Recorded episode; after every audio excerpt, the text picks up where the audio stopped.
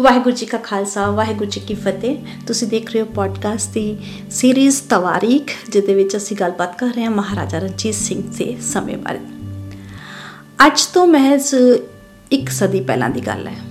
ਇੱਕ ਐਸਾ ਪੰਜਾਬ ਸੀਗਾ, ਜਿੱਥੇ ਬਗਾਨਿਆਂ ਦਾ ਰਾਜ ਨਹੀਂ ਸੀਗਾ, ਆਪਣਿਆਂ ਦਾ ਰਾਜ ਸੀਗਾ।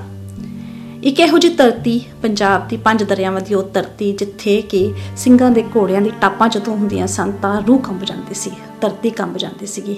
ਇੰਨਾ ਜ਼ਬਰਦਸਤ, ਇੰਨਾ ਸਟਰੋਂਗ ਪੋਜੀਸ਼ਨ ਜਿਹੜਾ ਸੀਗਾ, ਉਹ ਸਿੱਖ ਰਾਜ ਦਾ ਸੀਗਾ ਪੰਜਾਬ ਦੀ ਧਰਤੀ ਉੱਤੇ। ਜਿਵੇਂ ਅੱਜ ਗੱਲ ਕਰੀਏ ਕਿ ਕਿੱਥੇ ਗਿਆ ਪੰਜਾਬ ਦਾ ਉਹ ਰਾਜ, ਕਿੱਥੇ ਗਿਆ ਉਹ ਇੰਨੀ ਸਟਰੋਂਗ ਜਿਹੜੀ ਸਾਡੀ ਪੋਜੀਸ਼ਨ ਸੀ, ਉਹ ਅੱਜ ਕਿੱਥੇ ਚਲੀ ਗਈ? ਅਸਲ 'ਚ ਜਦੋਂ ਅਸੀਂ ਇਸ ਟੌਪਿਕ ਤੇ ਗੱਲ ਕਰਦੇ ਹਾਂ ਤਾਂ ਸਾਨੂੰ ਯਾਦ ਆਉਂਦਾ ਕਿ ਇਹ ਉਸ ਸਮੇਂ ਦੀ ਗੱਲ ਹੈ ਜਦੋਂ ਮਹਾਰਾਜਾ ਰਣਜੀਤ ਸਿੰਘ ਦਾ ਆਖਰੀ ਸਮੇਂ ਸੀਗਾ। ਮੰਦੇ ਭਾਗ ਪੰਜਾਬ ਦੇ ਉਦੋਂ ਜਦੋਂ ਮਹਾਰਾਜਾ ਰਣਜੀਤ ਸਿੰਘ ਬਹੁਤ ਜ਼ਿਆਦਾ ਬਿਮਾਰ ਪੜ ਗਏ।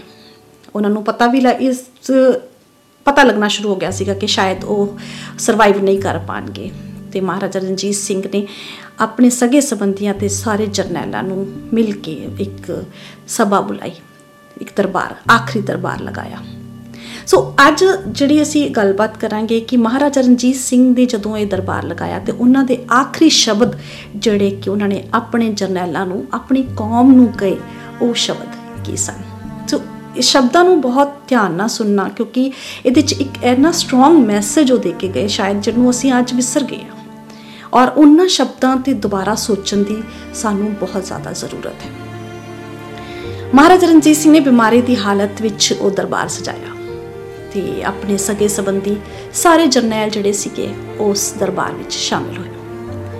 ਮਹਾਰਾਜਾ ਰਣਜੀਤ ਸਿੰਘ ਨੇ ਪਹਿਲੀ ਗੱਲ ਹੀ ਇਹ ਕਹੀ ਕਿ ਖਾਲਸਾ ਜੀ, ਜਿੰਨੀ ਮੈਨੂੰ ਪਰਮਾਤਮਾ ਵੱਲੋਂ ਸੇਵਾ ਨਸੀਬ ਹੋਈ, ਬਖਸ਼ਿਸ਼ ਹੋਈ ਉਨੀ ਸੇਵਾ ਮੈਂ ਕਰ ਚੱਲਿਆ। ਤੁਸੀਂ ਰੱਬ ਦੇ ਪਾਣੇ ਵਿੱਚ ਰਹਿਣਾ ਕਿਉਂਕਿ ਅਸੀਂ ਖਾਲਸੇ ਹਾਂ ਤੇ ਸਾਨੂੰ ਰੱਬ ਦੇ ਪਾਣੇ ਵਿੱਚ ਰਹਿਣਾ ਪਰਮਾਤਮਾ ਨੇ ਸਿਖਾਇਆ ਹੈ। ਅਸੀਂ ਰੱਬ ਦੇ ਪਾਣੇ ਵਿੱਚ ਰਹਿਣਾ ਹੈ, ਕਿਉਂਕਿ ਮੇਰੇ, ਮੇਰਾ ਅੰਤਮ ਸਮਾਂ ਜਿਹੜਾ ਹੈ, ਉਹ ਨਜ਼ਦੀਕ ਆ ਗਿਆ ਹੈ। ਤੁਸੀਂ ਇੱਕ ਚੀਜ਼ ਹਮੇਸ਼ਾ ਯਾਦ ਰੱਖਣੀ ਆ, ਕਿ ਤੁਸੀਂ ਇੱਕ ਹੀ ਮਾਲਾ ਦੇ ਮਨ ਕੇ ਹੋ। ਜੇਕਰ ਤੁਸੀਂ ਜੁੜ ਕੇ ਰਹੋਗੇ, ਤਾਂ ਤੁਸੀਂ ਰਾਜ ਕਰੋਗੇ। ਤੇ ਜੇ ਇਹ ਮਨ ਕੀ ਜਿਹੜੇ ਹੈ, ਵਿਖਰ ਗਏ, ਤਾਂ ਤੁਸੀਂ ਰੁੱਲ ਜਾਓਗੇ। ਤੁਹਾਨੂੰ ਖੰਡੇ ਬਾਟੇ ਦੀ ਪਹਲ ਪਰਮਾਤਮਾ ਵੱਲੋਂ ਮਿਲੀ ਹੈ, ਜਿਹਦੇ ਵਿੱਚ ਦੋ ਚੀਜ਼ਾਂ ਨੇ। ਜਿਹਦੇ ਵਿੱਚ ਪਤਾਸਿਆਂ ਦੀ ਮਿਠਾਸ ਵੀ ਹੈ ਤੇ ਖੰਡੇ ਦੀ ਧਾਰ ਵੀ ਹੈ। ਜੇ ਲੋੜ ਪੈਂਦੀ ਹੈ ਤਾਂ ਪਤਾਸੇ ਵਾਂਗੂ ਮਿਠਾਸ ਘੋਲੋ। ਤੇ ਜੇ ਲੋੜ ਪਵੇ ਤੇ ਤੁਸੀਂ ਖੰਡੇ ਦੀ ਧਾਰ ਬਣ ਕੇ ਜੂਝ ਪਵੋ ਤੁਸੀਂ ਦੁਸ਼ਮਣਾਂ ਦੇ ਸਿਰ ਉੱਤੇ ਖੰਡੇ ਦੀ ਧਾਰ ਵਾਂਗੂ ਲਟਕਣਾ ਹੈ। ਜ਼ੁਲਮ ਨੂੰ ਨਾ ਤਾਂ ਤੁਸੀਂ ਸਹਿਣਾ ਹੈ ਤੇ ਨਾ ਹੀ ਜ਼ੁਲਮ ਨੂੰ ਕਿਸੇ ਨੂੰ ਕਰਨ, ਕਿਸੇ ਤੇ ਕਰਨਾ ਹੈ। ਜੇ ਕਿਸੇ ਨੂੰ ਤੁਹਾਡੀ ਜ਼ਰੂਰਤ ਪੈ ਗਈ ਹੈ ਤਾਂ ਤੁਸੀਂ ਜੁਰਮ ਦੇ ਖਿਲਾਫ ਖੜੇ ਹੋ ਕੇ ਉਸ ਦਾ ਸਾਥ ਦੇਣਾ ਹੈ। ਯਾਦ ਰੱਖੋ, ਇਹ ਪੰਜਾਬ, ਇਹ ਜੋ ਤੁਹਾਨੂੰ ਰਾਜ ਮਿਲਿਆ ਹੈ, ਇਹ 600 ਸਾਲ ਬਾਅਦ ਰਾਜ ਮਿਲਿਆ ਹੈ। ਤੇ ਇਸ ਰਾਜ ਨੂੰ ਤੁਸੀਂ ਐਵੇਂ ਨਹੀਂ ਗਵਾਣਾ ਕਿਸੇ ਵੀ ਵਿਦੇਸ਼ੀ ਨੂੰ ਇਸ ਧਰਤੀ ਉੱਤੇ ਪੈਰ ਨਾ ਧਰਨ ਦਿਓ। ਜੇ ਕਿਸੇ ਨੇ ਵਿਦੇਸ਼ੀ ਤਾਕਤ ਨੇ ਇਸ ਧਰਤੀ ਤੇ ਪੈਰ ਧਰ ਲਿਆ, ਤਾਂ ਸਮਝਿਓ, ਮੇਰੀ ਹਿੱਕ ਤੇ ਪੈਰ ਧਰਿਆ ਹੈ। ਤੇ ਜੇ ਤੁਸੀਂ ਮੈਨੂੰ ਸੱਚੀ ਮੁੱਚੀ ਬਹੁਤ ਪਿਆਰ ਕਰਦੇ ਹੋ, ਮੇਰਾ ਮਾਣ ਕਰਦੇ ਹੋ, ਤਾਂ ਤੁਸੀਂ ਇਸ ਧਰਤੀ ਉੱਤੇ ਵਿਦੇਸ਼ਾਂ ਦੀ ਦਾ ਪੈਰ ਨਹੀਂ ਪੈਣ ਦੋਗੇ। ਕੋਈ ਵਿਦੇਸ਼ੀ ਤਾਕਤ ਇਸ ਧਰਤੀ ਨੂੰ ਜਿੱਤ ਨਹੀਂ ਸਕੂਗੀ। ਤੁਸੀਂ ਖਾਲਸਾਈ ਝੰਡੇ ਨੂੰ ਇਸੇ ਤਰ੍ਹਾਂ ਬੁਲੰਦ ਰੱਖਣਾ ਹੈ। ਇਨਸਾਫ ਲਈ ਤੁਸੀਂ ਲੜਨਾ ਹੈ। ਇਹ ਸਨ ਮਹਾਰਾਜਾ ਰਣਜੀਤ ਸਿੰਘ ਦੇ ਆਖਰੀ ਸ਼ਬਦ।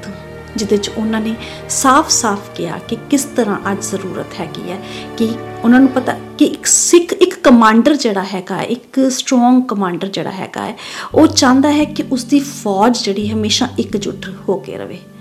ਜਿਹਦੇ ਚ ਆਪਾਂ ਇੱਕ ਐਗਜ਼ਾਮਪਲ ਦੀ ਗੱਲ ਵੀ ਕਰਦੇ ਹਾਂ, ਆਪਾਂ ਇੱਕ ਸਟੋਰੀ ਦੀ ਗੱਲ ਵੀ ਕਰਦੇ ਹਾਂ ਕਿ ਪਿਤਾ ਨੇ ਪੁੱਤਰਾਂ ਨੂੰ ਕੋਲ ਬੁਲਾ ਬੁਲਾ ਕੇ ਸੋਟੀਆਂ ਦੇ ਕੇ ਇੱਕ ਸਟੋਰੀ ਬਹੁਤ ਮਸ਼ਹੂਰ ਸਟੋਰੀ ਹੈ ਕਿ ਤੁਸੀਂ ਇੱਕ ਇੱਕ ਸੋਟੀ ਤੋੜੋਗੇ ਤਾਂ ਉਹ ਟੁੱਟ ਜਾਏਗੀ ਤੇ ਜੇ ਤੁਸੀਂ ਗੱਠਾ ਸੋਟੀਆਂ ਦਾ ਤੋੜੋਗੇ ਤੇ ਕਦੀ ਵੀ ਨਹੀਂ ਟੁੱਟੇਗਾ। ਸੋ ਉਹ ਮੈਸੇਜ ਦੇਣ ਦੀ ਉਹਨਾਂ ਨੇ ਕੋਸ਼ਿਸ਼ ਕੀਤੀ ਹੈ ਕਿ ਸਿੱਖ ਕੌਮ ਨੂੰ ਇਕਜੁੱਟ ਹੋ ਕੇ ਰਹਿਣਾ ਪਊਗਾ ਤੇ ਜੇ ਇਕਜੁੱਟ ਸਿੱਖ ਕੌਮ ਹੋਗੀ ਜੇ ਇਕਜੁੱਟ ਰਹੇਗੀ ਸਿੱਖ ਕੌਮ, ਤਾਂ ਕਿਸੇ ਵੀ ਵਿਦੇਸ਼ੀ ਤਾਕਤ, ਕੋਈ ਵੀ ਇਹੋ ਜੀ ਤਾਕਤ ਨਹੀਂ ਹੈ ਜੋ ਕਿ ਖਾਲਸਾ ਰਾਜ ਨੂੰ ਖਤਮ ਕਰ ਸਕੇ।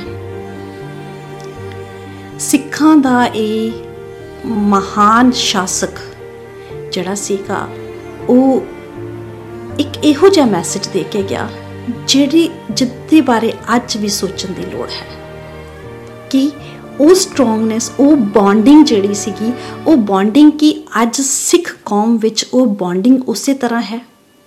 ਅਸੀਂ ਪਹਿਲਾਂ ਵੀ ਗੱਲ ਕੀਤੀ ਹੈ ਕਿ ਮਹਾਰਾਜਾ ਰਣਜੀਤ ਸਿੰਘ ਭਾਵੇਂ ਸਾਡੇ ਵਿੱਚ ਨਹੀਂ ਆ, ਉਹਨਾਂ ਦੀ ਸੋਚ ਨੂੰ ਸੁਰਜੀਵ ਕਰਨਾ ਸਾਡੇ ਲਈ ਬਹੁਤ ਜ਼ਰੂਰੀ ਹੈ। ਜਿਵੇਂ ਉਹਨਾਂ ਨੇ ਕਿਹਾ ਕਿ ਅਸੀਂ ਇੱਕੋ ਹੀ ਮਾਲਾ ਦੇ ਮਣਕੇ ਹਾਂ, ਅੱਜ ਸਾਨੂੰ ਇਕੱਠੇ ਹੋਣ ਦੀ ਫਿਰ ਤੋਂ ਜ਼ਰੂਰਤ ਹੈ। ਇਹ ਮਹਾਰਾਜਾ ਰਣਜੀਤ ਸਿੰਘ ਦਾ ਆਖਰੀ ਦਰਬਾਰ ਸੀਗਾ ਜਿੱਦੇ ਵਿੱਚ ਉਹਨਾਂ ਨੇ ਆਖਰੀ ਇਹ ਸ਼ਬਦ ਕਹੇ। ਇਸ ਤੋਂ ਬਾਅਦ ਮਹਾਰਾਜਾ ਰਣਜੀਤ ਸਿੰਘ ਦੀ ਤਬੀਅਤ ਹੋਰ ਤੋਂ ਹੋਰ ਹੋਰ ਤੋਂ ਹੋਰ ਵਿਗੜ ਗਈ ਤੇ 27 ਜੂਨ ਸਨ 1839 ਦਾ ਉਹ ਦਿਨ ਆਇਆ ਜਦੋਂ ਇਹ ਸੂਰਜ ਸਿਖਰ ਦੁਪਹਿਰੇ ਛੁਪ ਗਿਆ।